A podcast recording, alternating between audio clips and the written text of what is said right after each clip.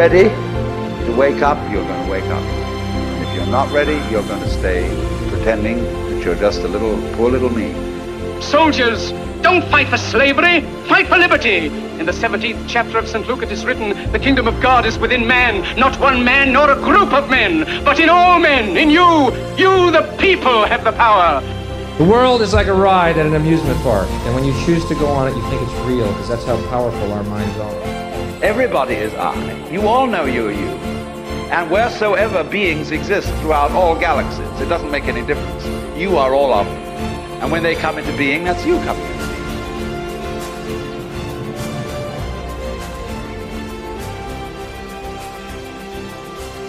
being. Yo, yo, yo, how's it going, people? Hope you're all doing well wherever you are in the world.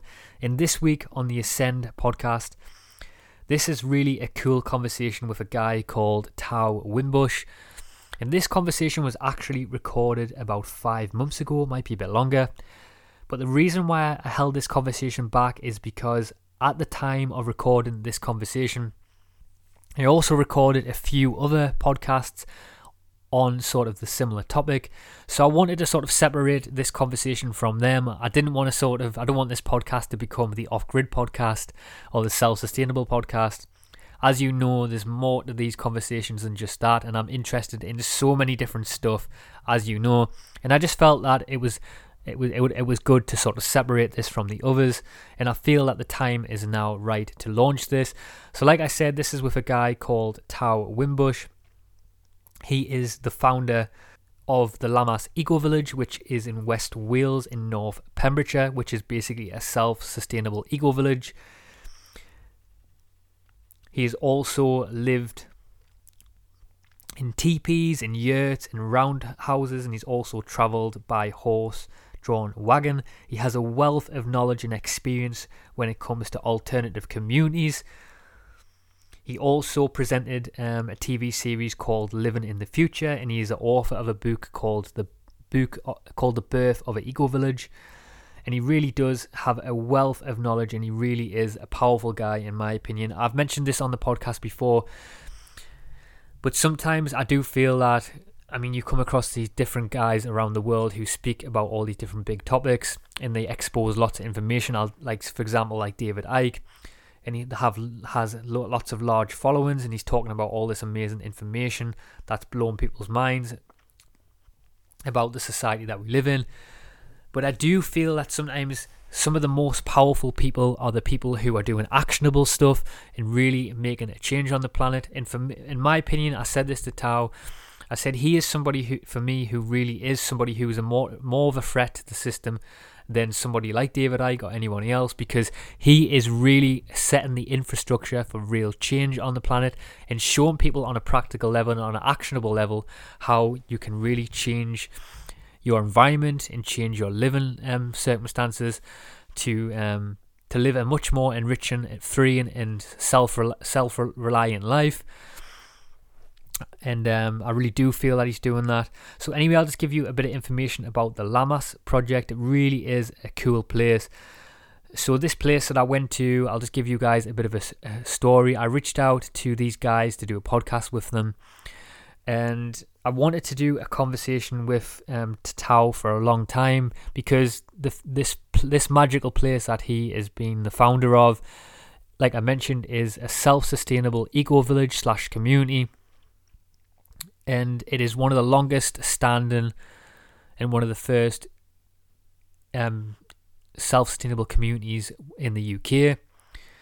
And it really is a beautiful and magical place. And I can remember when I turned up and arrived to this place, um, and it was a long drive. I think for me it's about seven and a half hours. So it took took us about two days to get there. I, had to, I split the journey up to be to be safe, and I ended up sleeping in my van halfway. But when I arrived at this place, it really was um, a breathtaking place. It had ponds, it had a beautiful little lake, it had sort of like little, I don't know if you guys have seen Lord of the Rings, but it reminded me of sort of the Hobbit houses in Lord of the Rings. There was many different houses with all many different designs, and what I really loved about it is that all the houses were sort of, um, from a visual perspective, were all sort of blending in with the landscape. They sort of have lots of grass on the roofs and things, and they all have lots of little cool different designs to the houses. And it just really is one of them places where you turn up and it's sort of like, I mentioned in this podcast, as you will hear, but it's very Avatar-esque. It's sort of like, it reminds me of Avatar.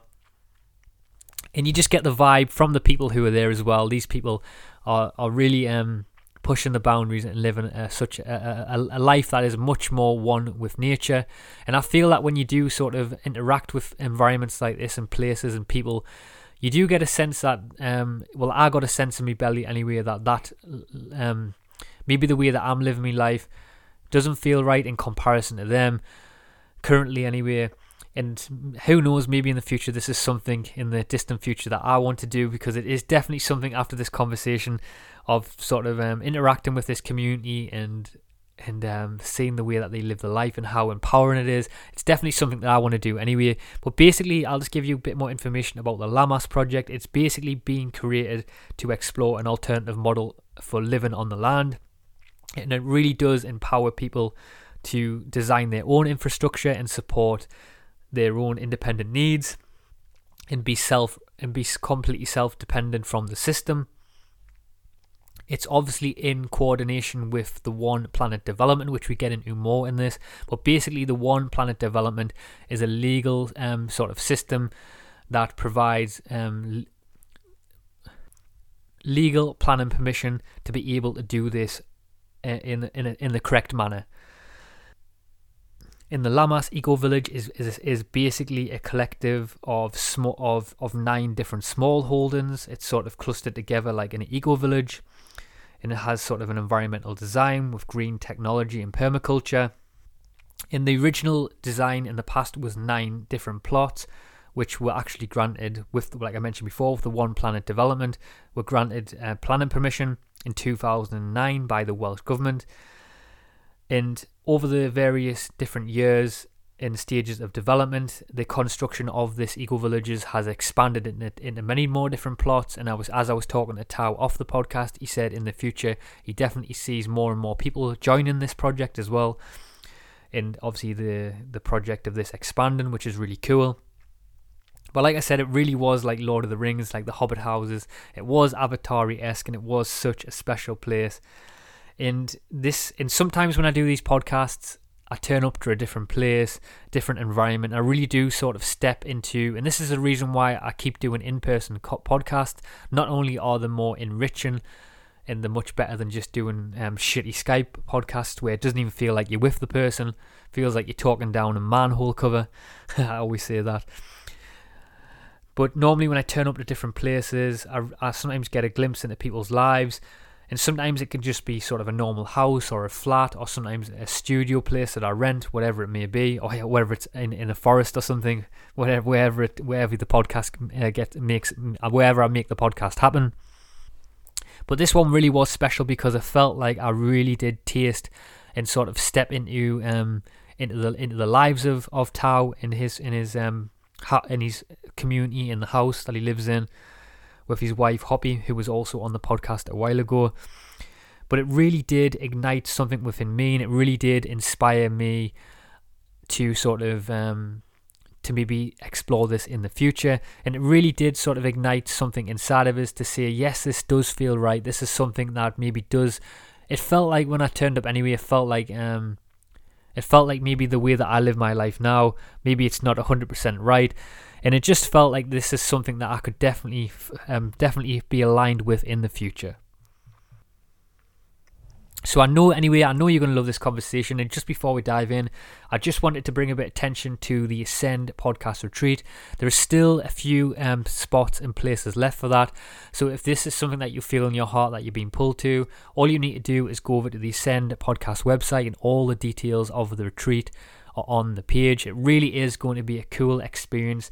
I cannot wait to hang out with all you guys, sit under the stars, have some campfires, do some meditation, do some different mindfulness practices, go on some hikes, eat some amazing food. And it really is going to be such an empowering, enriching experience, and I cannot wait to meet all you guys who are coming to this thing.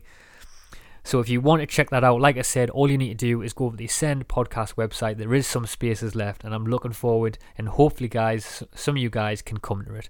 Can't wait to see you there anyway. And I just wanted to bring a bit of attention also to the Patreon page. I really am in a time, guys, where, I mean, in the past I had, there was a few, there wasn't, ne- there's never been a lot of, many, a lot of patrons, but there's always been a, a, a, a, some, some patrons, and I really am in a position where I feel like that I'm traveling around all these different places, and I just feel that I'm being honest with you guys, that I feel like I really do need some help to take this to the next level.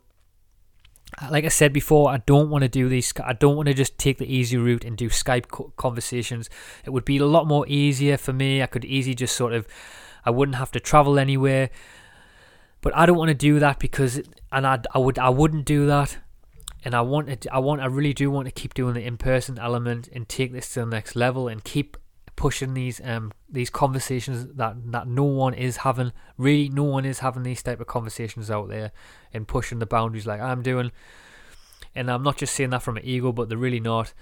And I want to keep doing this in-person element because it really is something more special. But I do, I'm just being honest with you guys, I really do need your help. And if you can, donate any amount each month, even the price of a cup of coffee, two dollars each month. It really does, I promise you, go such a long way. And it helps the upkeep of this podcast. It even puts a bit of petrol in the tank.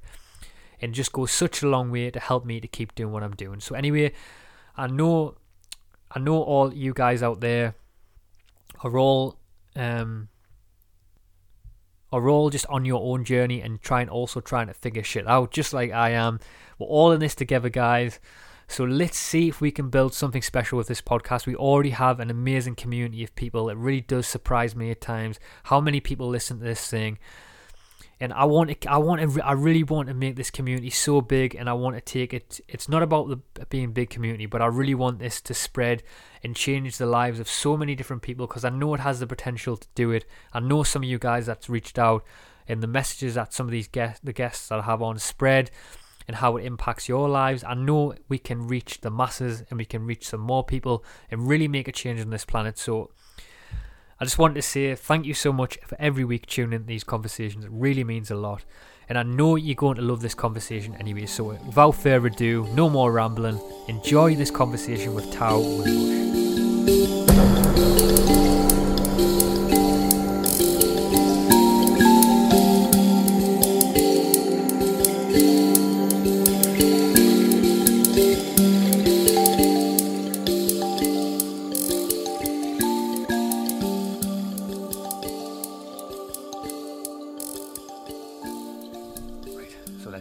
So thank you so much for joining us on the podcast, and we're sitting in the, the beautiful Lammas Eco Village, which, like I said to you before, when I drove up to it, the straight away I got the sense of sort of Avatar, and I know you were laughing at that before, saying, because obviously you're just used to this sort of way of living and things like that.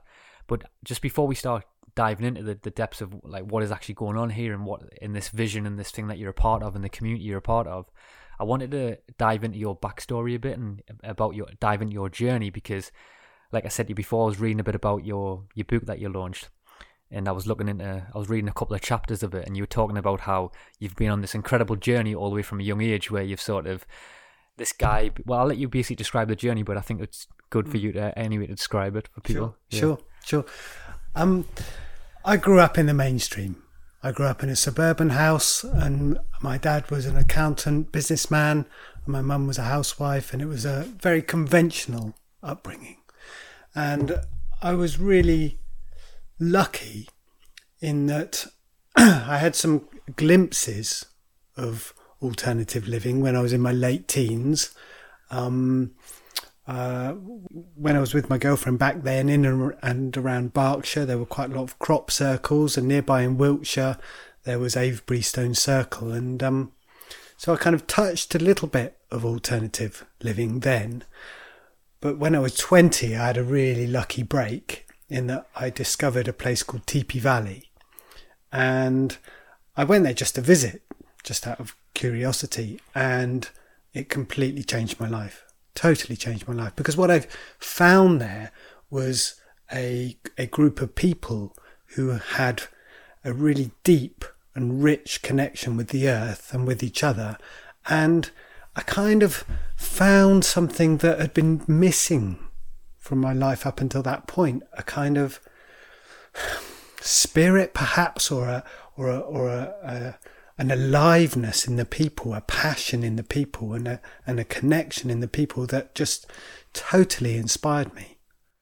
I love that. So just to be to dive into the story a little bit more, so because I know in your book you mentioned that somebody gave you just randomly gave you them directions, didn't they, where to go for that community? Yeah, is that what yeah, happened? Yeah, yeah, yeah. So um, me and my girlfriend were visiting uh, Silbury Hill. It was the day after solstice, and there was still a few alternative people floating around.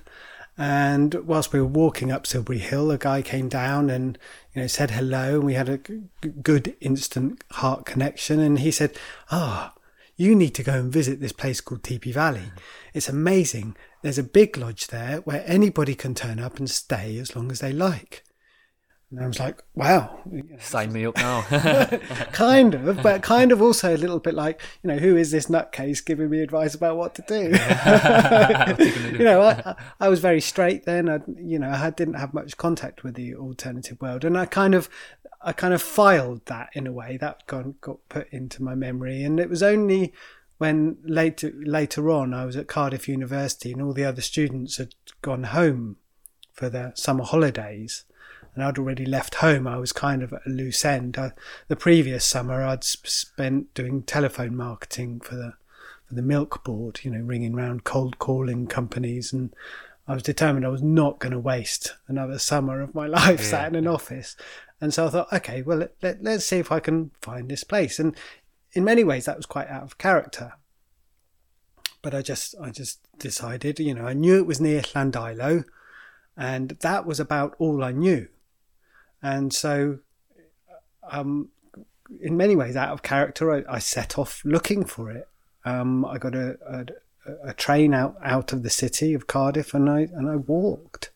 And I spent five days walking, and I'd, I'd ask people along the way, hey, where's this place called Teepee Valley? And I kind of, you know, went the long way round, but eventually, five days later, I found it. And it was a bit like finding a, an indigenous tribe. Yeah. You know, it was... It, You know, I was kind of accosted by youths with bows and arrows, wow. you know, on my way into it. It was, you know, it was that kind of different. Um, it's pretty much how I felt when I turned up here today. not, bo- not, not bows and arrows, but um, Avatar-esque. yeah, yeah, yeah. Yeah, definitely. Yeah, yeah, yeah.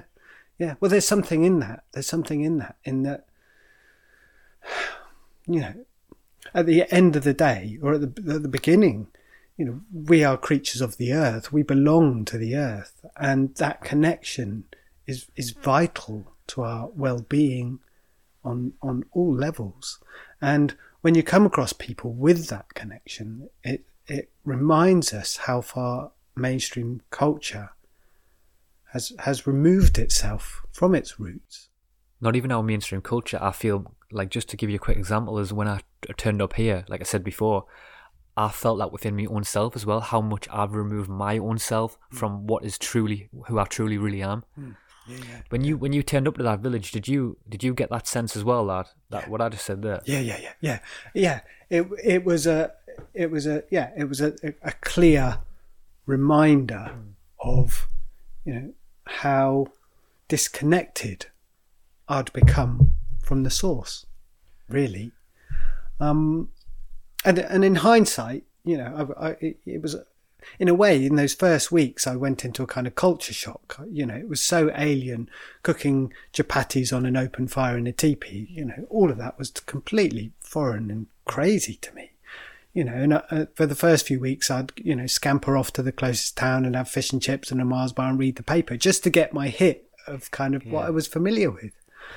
Um, and it, and in hindsight, it took me a few years to detach myself from the mainstream and reconnect with the earth. And, and over the years, I've seen a lot of people go through that transition and go through that process. And it, and it, it is a process. It's kind of like uh, unraveling the education in, in some way, or unpicking all these hidden assumptions that exist, these hidden rules that exist in our mainstream culture, so that you can kind of reconnect, you know, with the earth. Yeah. What was what was the? I would love to know what the when you arrived at that that village you're talking about. what were the people like? Did they were they sort of were they like hippies, or were they, or they're just people who were just sort of wanting to live a more, a more sort of abundant life that's more one with nature? They were total hippies. Yeah. I mean, they were literally hippies in that Teepee Valley, you know, started in the late sixties, seventies, and that's where a lot of the hippies went. You know, it became a, a refuge, an oasis for them. Um, but wild, wild people, tough.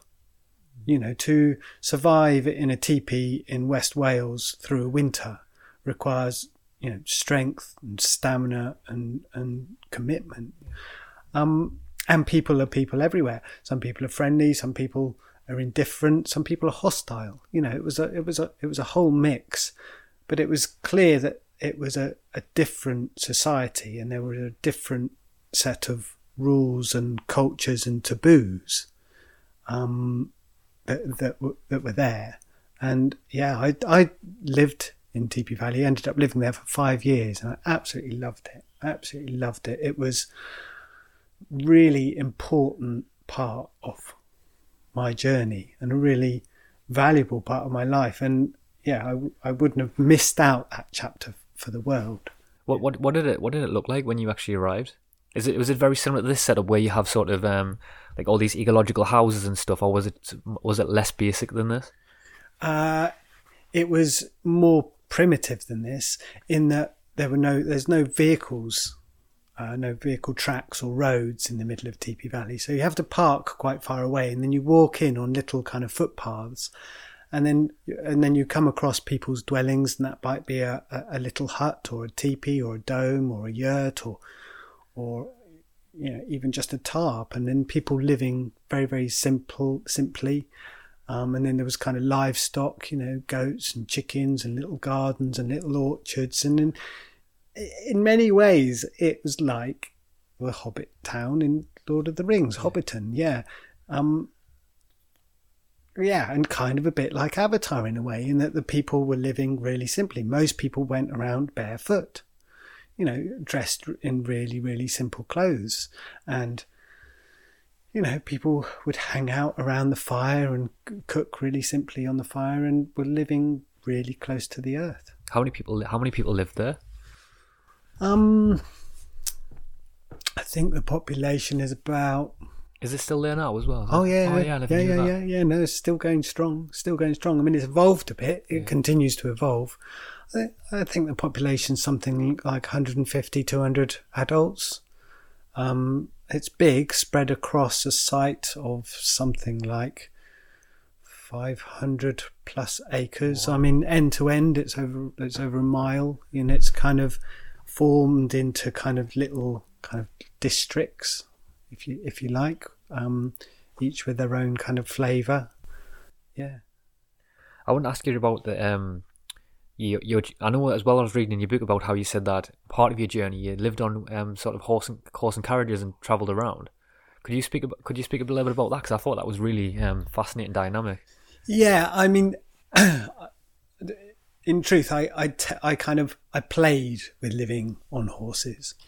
Um, I played played with lots of things in a way. I, the horse-drawn thing uh, that was when I lived at Breth de Maur. And we made a barrel top, and we would go off travelling in the summer. We'd go off to music festivals and, you know, spend a week on the road, or go and visit Saint David's, spend a week on the road and a week on the road back. And for me, I found um, incredible companionship in relationship with horses. It was, it's a really beautiful connection, the horse connection. And yeah, I really loved that. And travelling on the roads was hard with the horses, because the cars don't really give you enough space. They don't really slow down enough, and it's incredibly dangerous. And so, you know, I kind of, I've got huge respect for those people who, who live horse-drawn year round, and it's tough on the roads. It's a, it's a tough life. It's got real beauty to it. The connection with the horses and the pace of life is has got a real song a real harmony to it. It's, it's when you're moving at that speed, you know, two and a half miles an hour, it's extraordinary. It's um, it's a really empowering uh, pace, um, a really inspiring pace. It really, it really connects you to the land, and but very hard to do in, in today's world with, with the roads. Yeah. yeah. It's funny you said that as well. I love that, by the way. I loved how you said it's sort of more of an, a power and experience what slows you down, because even in my life now, it's everything's so fast paced. It's mm. got to go here, got to go there, got to go there, get here for this time. Mm. But I, I love that, what you said there. But it's funny because even in the U K now, there's people, I know there's still certain amount of people that still live that sort of way where they live on horse horse and carriages. Mm. And I know a lot of people who listen to these podcasts are from other parts of the world. Mm. And I don't think they, there's not many people in their countries that do that. So I don't think people have heard that for a, a very while. So it's interesting. Mm. But I want, what I want to touch on with you as well is, because I wanted to sort of now go into the journey that you're on now in the, in the sort of the, the place that we're immersed in now. And I want to know, how did that unfold for you? Okay, so... um. I live in the Lammas Eco Village, which is a settlement of approximately fifteen or so uh, holdings, small holdings, um, in West Wales. Mm. And this was a project that we began back in two thousand five and that first manifested itself in two thousand nine. So that's to say that in two thousand nine, by that point, we'd bought the land, we'd got our planning permission, and we were starting to move on. Um, and that was a, a a kind of the a manifestation of the low impact movement in many ways. We, um, our roots as a as a movement out here in West Wales go back to, to the beatniks who, who came to West Wales back in the fifties, and then waves of hippies, and then back to the landers in the seventies, and then kind of alternative people. And it also goes back to those low impact communities across the U K, places like Tinker's Bubble and King's Hill and and all those low impact settlements. And we found ourselves back at the turn of the millennium with an incredible opportunity, in that after a lot of grassroots lobbying, Pembrokeshire launched an experimental policy, a low impact development policy. And it would have passed by unnoticed had we not kind of seen it, clocked it, and wanted to wanted to do something with it. And we saw it as an opportunity to legitimize the transition from mainstream living to off-grid land-based living through the planning system, because it meant for the really for the first time since the Town and Country Planning Act nineteen forty-seven, there was a way in which people could buy a piece of land and build their dream home on it. And so the Lammas Eco Village Uh, was created to highlight the possibility of this this way out of the mainstream back to the land. Yeah, and and since starting and, and with it working on this project, the policy's now been scaled up so that it covers the whole of Wales, and it's called One Planet Development. And yeah, it's a fantastic opportunity, and it, you know, there's a lot of people taking it up. It, it offers a real chance for people to sell up their house in Liverpool, you know, let go of their nine to five job, buy, buy five acres um, in Cardigan, and, um, you know, start a business growing carrots and making carrot pate or carrot wine, and build a hobbit house or a straw bale tower or an underground house or a timber shack. You know, it, it it's it's a legitimized way of living off grid. Yeah, it offers hope, I think, as well, a big big sense of hope, because I know a lot of people who listen to these podcasts and stuff, this is coming from myself as well, because I know, like I said, I turned up here, I really resonate with what you're doing. And I think there's a there's a big sense in a lot of people where people do feel that there's it's a, we're in a time now where you We do need to make better sort of conscious decisions in terms of how we live our lives, becoming more one with the land and stuff like that. The way the world's going, we all, all know it's heading in, in, in this in this a direction that doesn't feel right in your heart. and more people are wanting to align with something better. But like you said, I think this now this this project has come up, and sort of people like you are paving the way for other people. More people around the world are thinking, yeah, I, I actually I could do that. I want to do that. And I think what it comes down to is, is people just want to do something that's more in line with who they truly are. And it's about, because in our daily lives, everything that we do, um, you work a job, I do this podcast, it's all about putting energy into something. And I feel that people, and myself as well, that we just want to put energy into something that feels right. Mm. And that's, I think that's all it is really. Mm. But I just wanted to touch on as well, um, on the aspect of the setup here, and explain like sort of how many people live here, and mm. for really as well, obviously people aren't getting a, on the on the cameras and on the microphones aren't getting a sense of sort of what it looks like, and it really does look amazing. Mm. But could you just sort of describe the, the inner workings of of how it looks and how many people are here, and mm-hmm. sort of the inner workings of it basically? Yeah, yeah.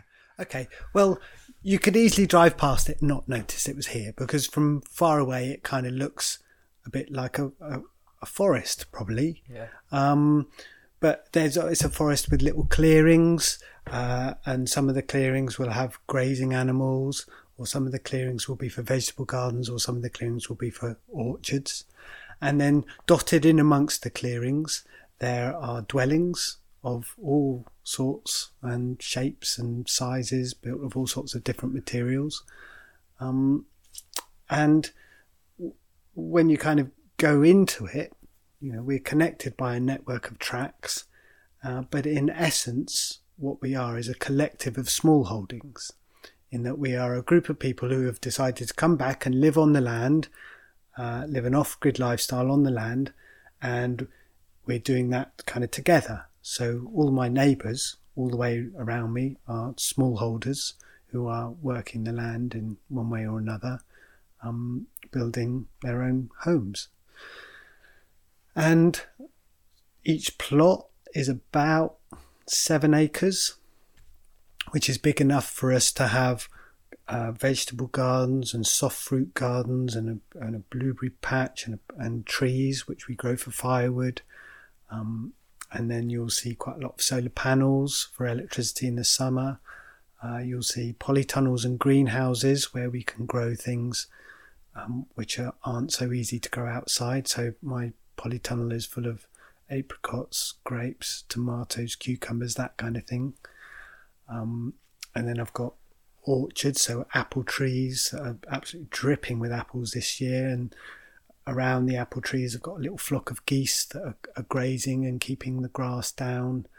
There's lots of ponds. There's a whole water network, because we try and hold water in the landscape as much as we can, because increasingly with, with the with the climate change, we're getting erratic weather conditions. So we're kind of We're, we're designing a new landscape. We're designing an infrastructure that can support us into the future, and that can provide real resilience in terms of providing us with shelter and food and water and livelihood.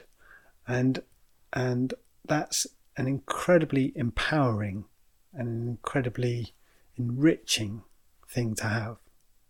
Yeah, definitely. I love that. What is the? I would love to know what's the, the social dynamics. I know before you said you're creating a new sort of um. What what what, what do you call that again over there before? So yeah, behind you over there, that's the Lammas Earth Centre, yeah. which is um a kind of centre for us to hold music, uh, sound healing, uh, indigenous ceremony, that that kind of things. So, um, amongst, uh. the culture here, music plays a very prominent role, and um, celebrating the seasons plays a prominent role, and there's a whole cultural side to living on the land and living this lifestyle that that is kind of artistic and an expression of the reconnection with the land base. And so yeah, we're building a, a centre to, to provide a kind of a, more of a venue for that. At the moment we've got uh, a big teepee that we use uh, for gatherings and musical gatherings and musical celebrations. in the summer, it's kind of easy. In the winter, we're a bit restricted at the moment. In the winter, we have our, our musical gatherings in the goat barn with the goats. The goats all singing. yeah, yeah, yeah. Well, they're in the bedroom, kind of chilling out, listening and appreciating it. That's funny. So, so, you know, I would love to like sort of get an insight into the social dynamics, because yeah, is because obviously in the modern day world, Even even where I live now, I mean, I don't even speak to my neighbours, and I know a lot of people around the world don't even mm. don't even know who the neighbours are. Mm. Do you, is there a, is there a social dynamic that, that this living in this sort of way, does that social dynamic create a sort of a, a different type of culture around sort of interacting with people? Kind of yes, and kind of um, kind of no, in that. When people transition to this lifestyle, you know, it takes it takes a while to to let go of the kind of shackles of, of, of mainstream, and and in some ways, this is kind of, I see this as a kind of stepping stone, you know, in the right direction, and socially, it's designed to be very similar to the mainstream in that people have their own kind of small holdings and have their own houses and their own little territories, and what they do on their patch is kind of up to them, and how they relate to their neighbours or how they relate to the community is kind of up to them.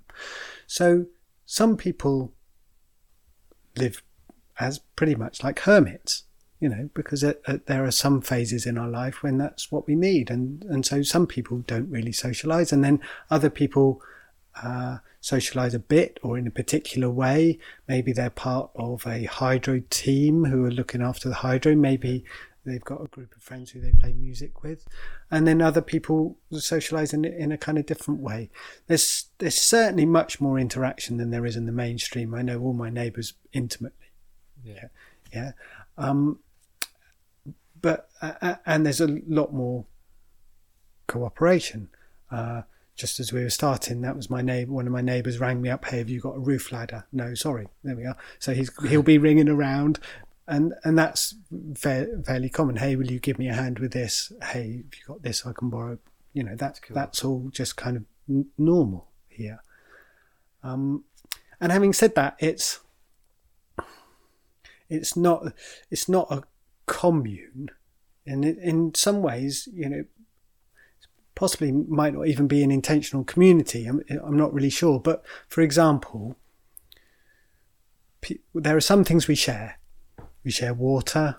We share an electrical network. We share tracks. We share footpaths. We share some bits of the woodland. And there are some things we share. But there are other things that still we kind of do as individual households.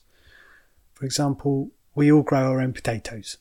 Yeah, everyone here has got vegetable gardens, and pretty much everyone grows their own potatoes in their own way. You know, there's an argument that, that says, look, if you all club together, you could grow one big patch of potatoes and harvest them and share them out. And in some ways, that would make a lot more sense practically, but I'm not sure that we as human beings are quite ready for that. We're we're on a journey in a way. It's it's clear that the current paradigm is not working for humanity. We need to recreate, remember, or create a culture which is a lot closer to the land base, that works in harmony with the elements on which we depend, and sees us as part of a wider ecology. Um, and that is a process that's going to take a few generations to unfold and manifest and and evolve. um yeah yeah I love that. I was just going to add to that as well, as what I felt what I feel by just visually sort of, I'm obviously not a part of this, but just visually looking at it and stuff, the sense of that, the way I could describe it is, is very inviting, I would say. Mm-hmm. Like, see if I just visually, me looking at the, the way it's set up and stuff, and the little community little projects that I can see that's going on and things. Mm. It seems like, like you said, it's not people, you said people, certain people need certain times where they just need to be by themselves. Mm. Certain, more people are more interactive. I think that's just human nature as well. More yeah. people have different sort okay. of different traits within them. Yeah. But the environment itself, for me, it, it, it sort of, it's persuasive in a way. It sort okay. of says, come and, it's, come and have a look at this. Look yeah. at this. This looks interesting. Yeah. And I, I, this is, there's sort of a dynamic to it like that. Yeah, yeah. Well, for me, it's about creating an ecology or a system that kind of supports itself. Um, and so the landscape is kind of designed to do that. Uh, let, let's take a fresh approach at this. When we bought the land, yeah, this was just like flat, boring fields. There was nothing on it, few sheep.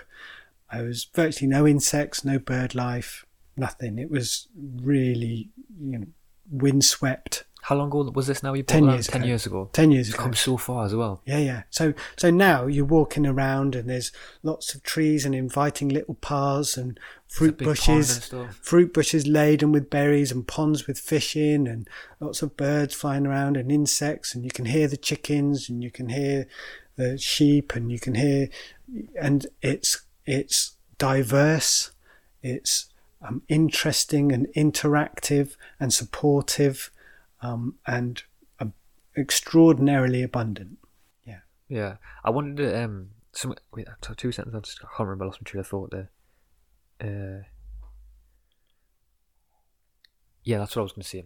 When you were saying before, talking about the, the create a step, the stepping stone, like using this as a stepping stone, do you, do you foresee that in the future is what your, the vision that you're creating here, do you see maybe other future not uh, maybe future generations or just even the generation now sort of stepping onto that and using you as a sort of a, um, a marker of what can be done, and then from there they can build on that? Yeah, definitely, definitely. And, and also learning from our mistakes. And to a degree it's already happening in that the the new applications under the One Planet Development policy have kind of learned from our experience, and as to, and they're kind of more streamlined and, and kind of better. They they you know they've learned from our, our mistakes, because you know there's some things that we did really well and some things that we were a bit clumsy about. So yeah, definitely. And I mean, there's lots of ways of looking at it. Another way of looking at it is like this, particularly here in Wales. Here in Wales, we've got a lot of upland, of of hilly um, land that's, say, more than one hundred metres above sea level. It's not really much good for conventional agriculture. You can't really grow grain on it. It's too hilly to get, you know, big machines on. At the moment, it's set aside for sheep. You know, and there's a place for sheep, and I'm not sure we need twenty-five million of them here in Wales. It's is a pretty inefficient way of growing food, and it's a pretty high impact way of growing food in terms of how it interacts with the rest of the ecology. When there's sheep, there's not a lot of room for much else because they eat everything, all the flowers, all, all the herbs, all, you know, all the young trees just get eaten. Now this land can be farmed in a really effective way. It can be managed in a really effective way using permaculture design techniques. We can take this upland and turn it into something that is biodiverse and hugely productive and offers people, you know, housing uh, with lots of potential for microgeneration of electricity through solar or, or hydro or, or wind turbines, and completely turn it around so that this region becomes much more productive, becomes plays a really imp- makes a really important contribution to the wider ecology, and also offers a whole load of people somewhere really nice to live, you know, and and some kind of livelihood and and some kind of purpose. Yeah, yeah. yeah. Do you do you, for, do you foresee this on sort of a mass scale happening, or do you think we're a long way off that? I think it's certainly possible. I think that we are entering a time of increasing climate instability. We are going to see more and more migrations of people. You know, basically all the climate models say that North Africa, Southern Europe, Middle East are going to become completely uninhabitable. Those people are going to migrate north.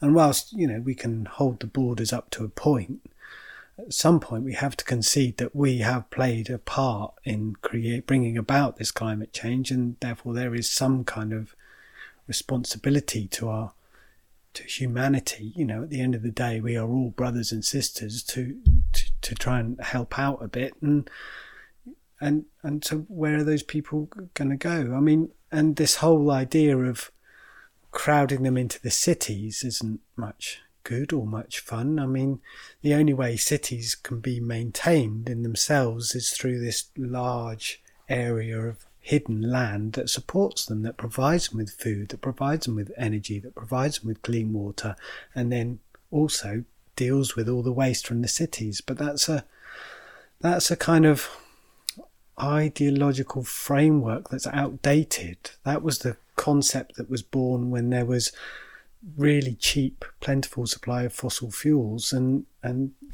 that's kind of that's gone that's past its time now. We need to think differently. I think we can do much better by redistributing people into the landscape and empowering them to create their own solutions.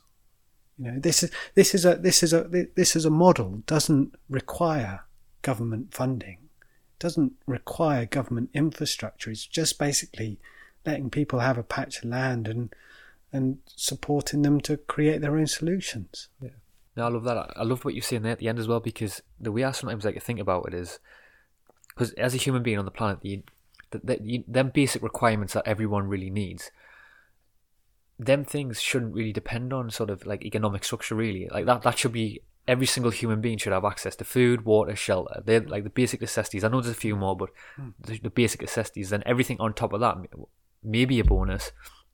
But I think that's, but see the thing is though as well though is with, if, with that, with that happening, and because something I wanted to actually touch on with you was the legal, the legal uh, legalities of it, because we all know that as people that if people aren't dependent on them systems, you become three in a way. I mean, I know three is a big word, but you, you do, to a sense, you become three.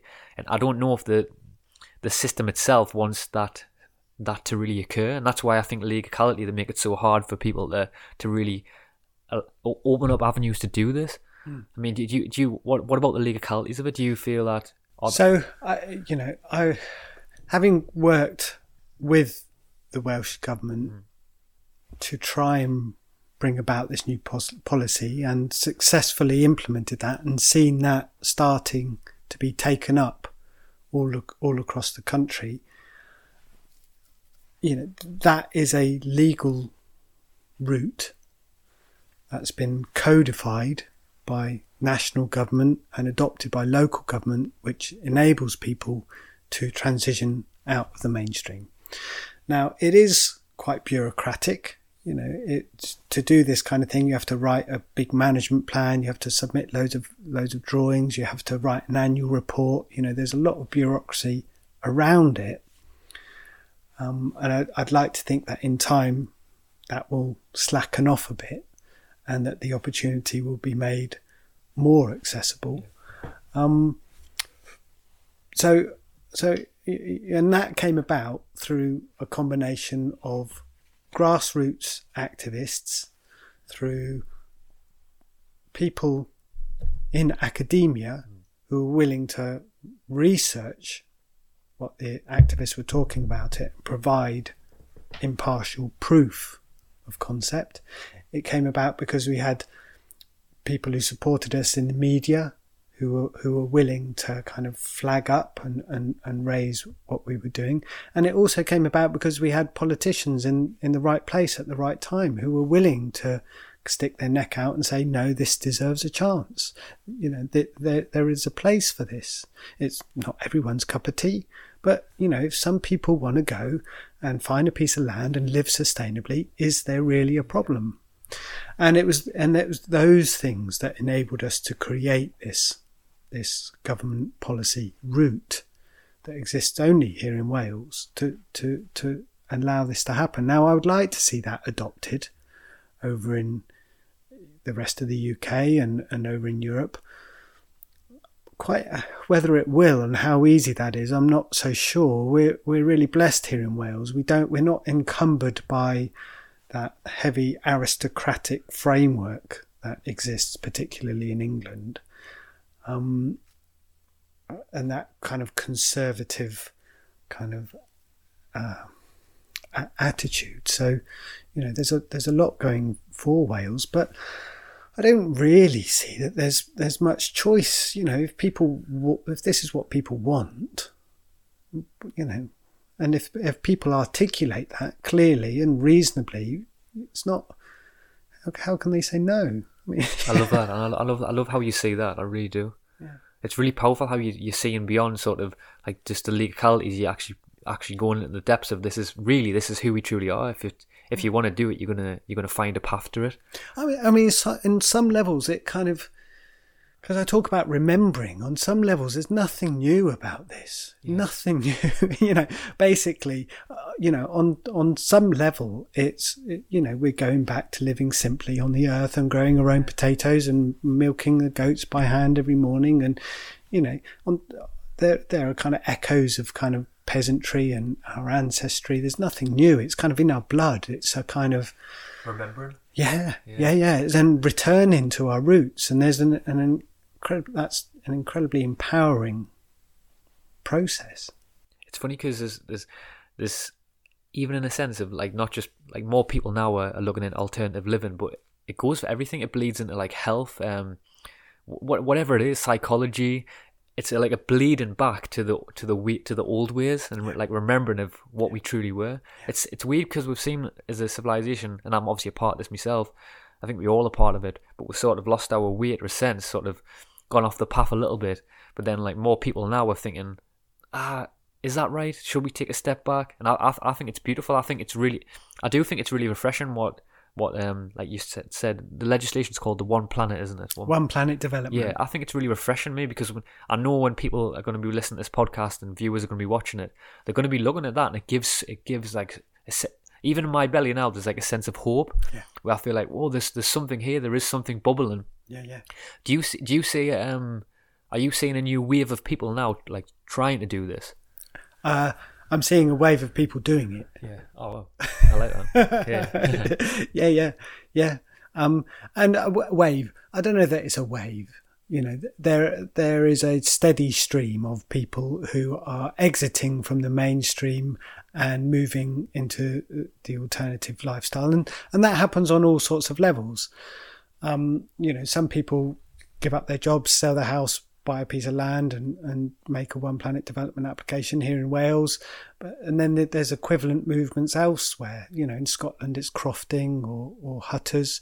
There's also, also quite a lot of people, particularly younger people, who are just buying living vehicles. That's what I was going to see. Here, yeah, actually. yeah. And and to a degree, you know, they play a role here too at Lammas. Uh, we've been really lucky to be supported by a lot of volunteers in our time.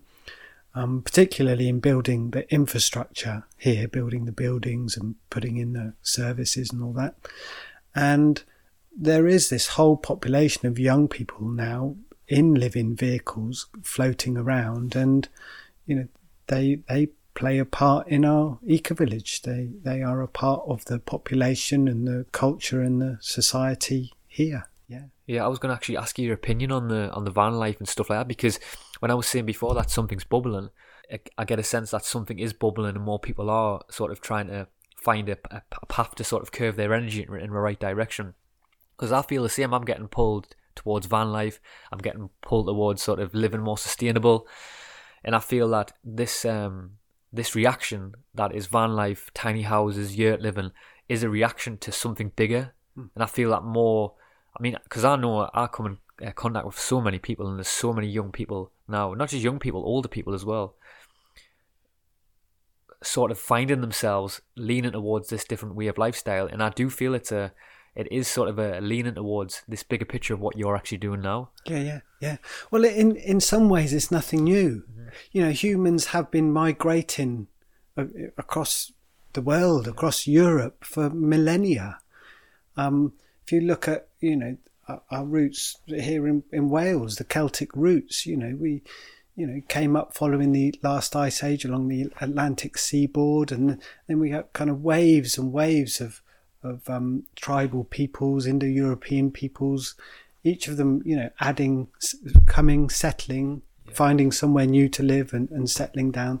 So this kind of, um, this kind of impulse to be kind of mobile and fluid uh, uh, and to kind of explore exp- is is nothing new, yeah. um, and and totally natural and totally understandable, and actually quite healthy for a for a culture, society, civilization that is entering a period of instability and crisis, which is undeniable.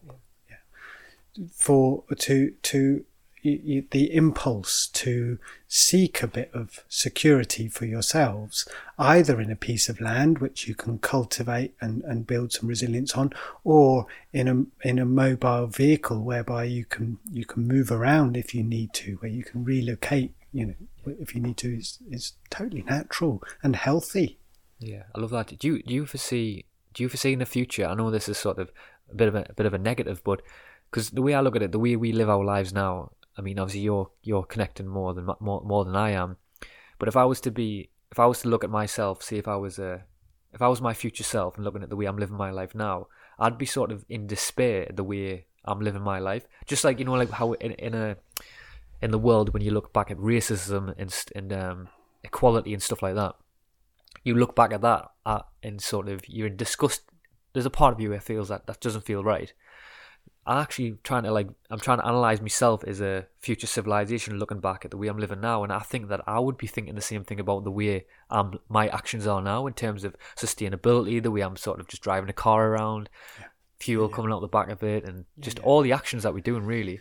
Yeah, it's it's a tough one. It's um and and there's been a lot of work done on this topic. There's a lady, Joanna Macy, who's who pioneered the work that reconnects, which is all about ex- allowing yourself to feel that grief for for this this damaging culture which we're a part of, and in many ways it, it feels like we're we're trapped in. It's it's yeah, very it. difficult to live a life that does not involve lots of plastic, that does not involve lots of fossil fuels. Incredibly difficult, um, and when you. One of the kind of steps in reconnecting with the earth is is feeling the pain of the earth and the, and the damage that we're causing and the incredible loss that, of the earth, the loss of the wildlife. You know, that's that's on our kind of that's on our backs, really. You know, and going through that process, we've also got to be gentle with ourselves, and we've also got to take it one step at a time. And I say that having gone to the extreme myself for a period of time. I I went right to the other end of the spectrum. For ten years I had no electricity, no bank account, no papers.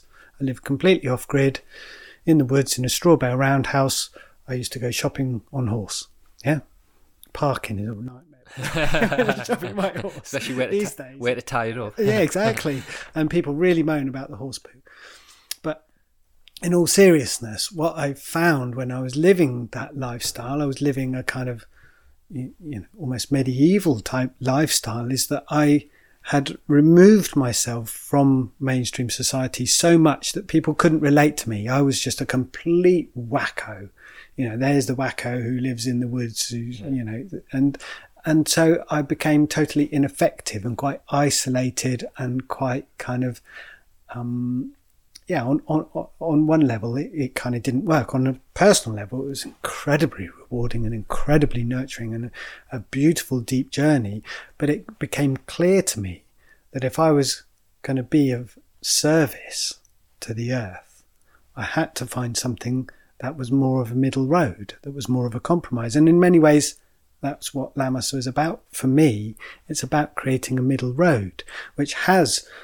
all that wonder and, and magic and beauty and harmony of reconnecting with the spirit of the earth, whilst still staying in the mainstream, having electricity, having a washing machine, you know, having a, a, a lifestyle which people can relate to, you know, and, and, you know, particularly bringing up children, you know, offering them something that is, that is in between, that is a kind of stepping stone. I love that. Do you do you feel the way that you live your life now? Do you get a? Do you feel th- like free? Yeah, yeah, yeah. I do feel free, very free. I feel really privileged. Um, to have this opportunity. And part of that, my freedom or my choice with this freedom is to commit myself to this piece of land and tie myself to this piece of land. Um, and that that is an in- incredible journey in itself. So, you know, on one level, you know, I- I'm incredibly liberated and incredibly empowered and incredibly resilient, thank goodness, inshallah. But on another level, I have to be here every morning to milk the goats. Yeah, I have to be here every evening to put the poultry away. And, you know, I'm here and I'm looking after the crops and I'm and I'm tending the land and I'm tuning into the, yeah. the blackbirds who are eating my blueberries at the moment, you know, and, all, and all that kind of stuff. So on one level, I'm I'm kind of tied to the land. And on another level, that's through choice. And for me is a is a kind of act of celebration in a way. Just celebrating life, because through that connection I can just really enjoy and, and express, and sometimes um people ask me, sometimes Hoppy even asks me, you know, let's go on holiday, let's go on holiday, but I can't think of anywhere I want to go. I can't think, it's hard to imagine places that are as beautiful as this.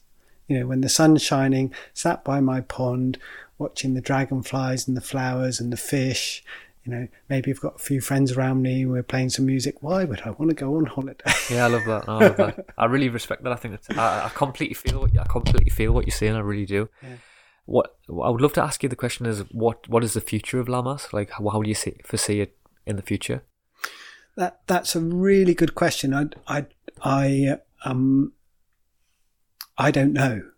In all truth, that's part of the part of the journey. That's part of, you know, I don't know. It's a, I don't know what the future for any of us is. It's a, it's a wacky, wild, bold adventure. Um, having said that, you know, I, I think as as time goes on, this place becomes more and more beautiful, more and more abundant, more and more desirable. There are more and more people attracted, not only to Lammas, but also to, to this way of life.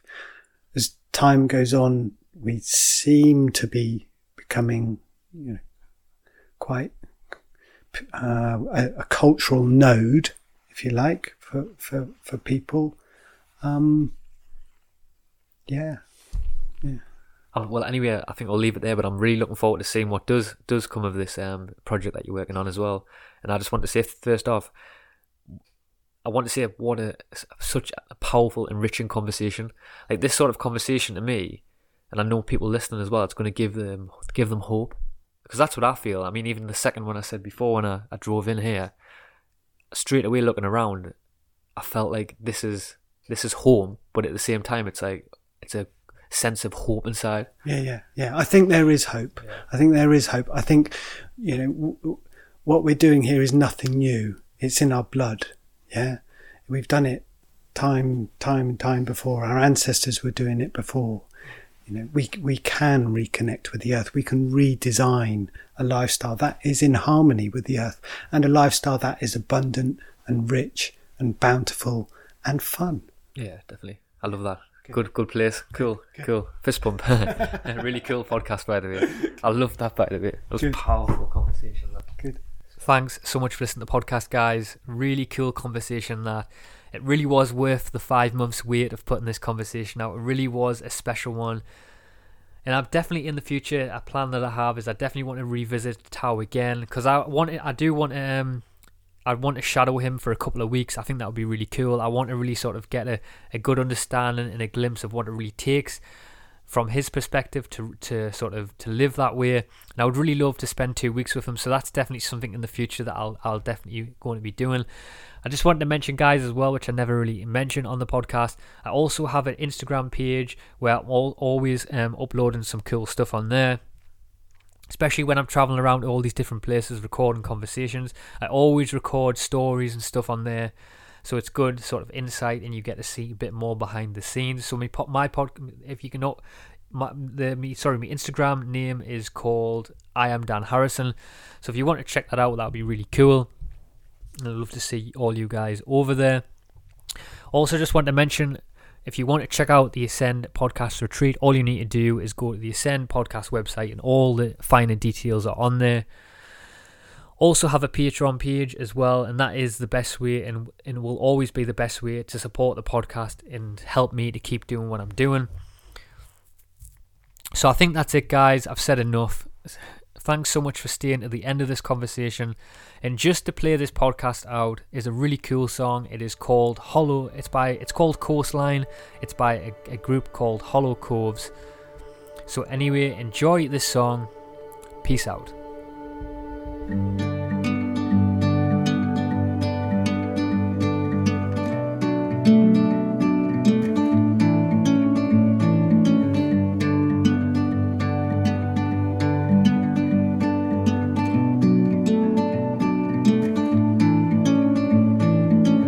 I'm leaving home for the coastline, someplace under the sun.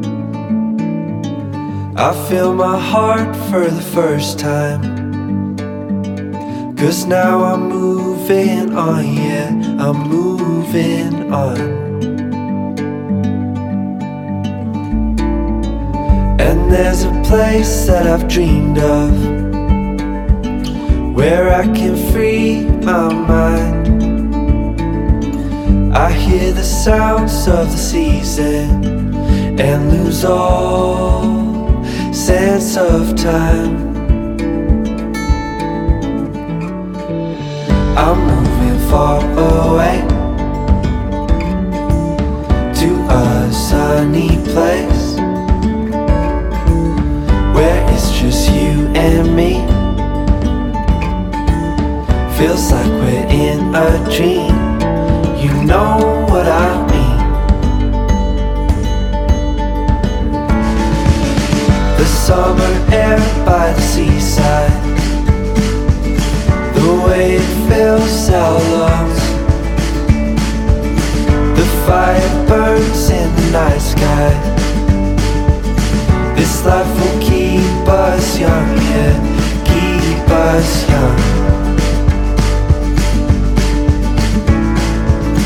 And we will sleep by the ocean. Our hearts will move with the tide, and we will wake in the morning to see the sun paint the sky. I'm moving far away to a sunny place where it's just you and me. Feels like we're in a dream. You know what I mean.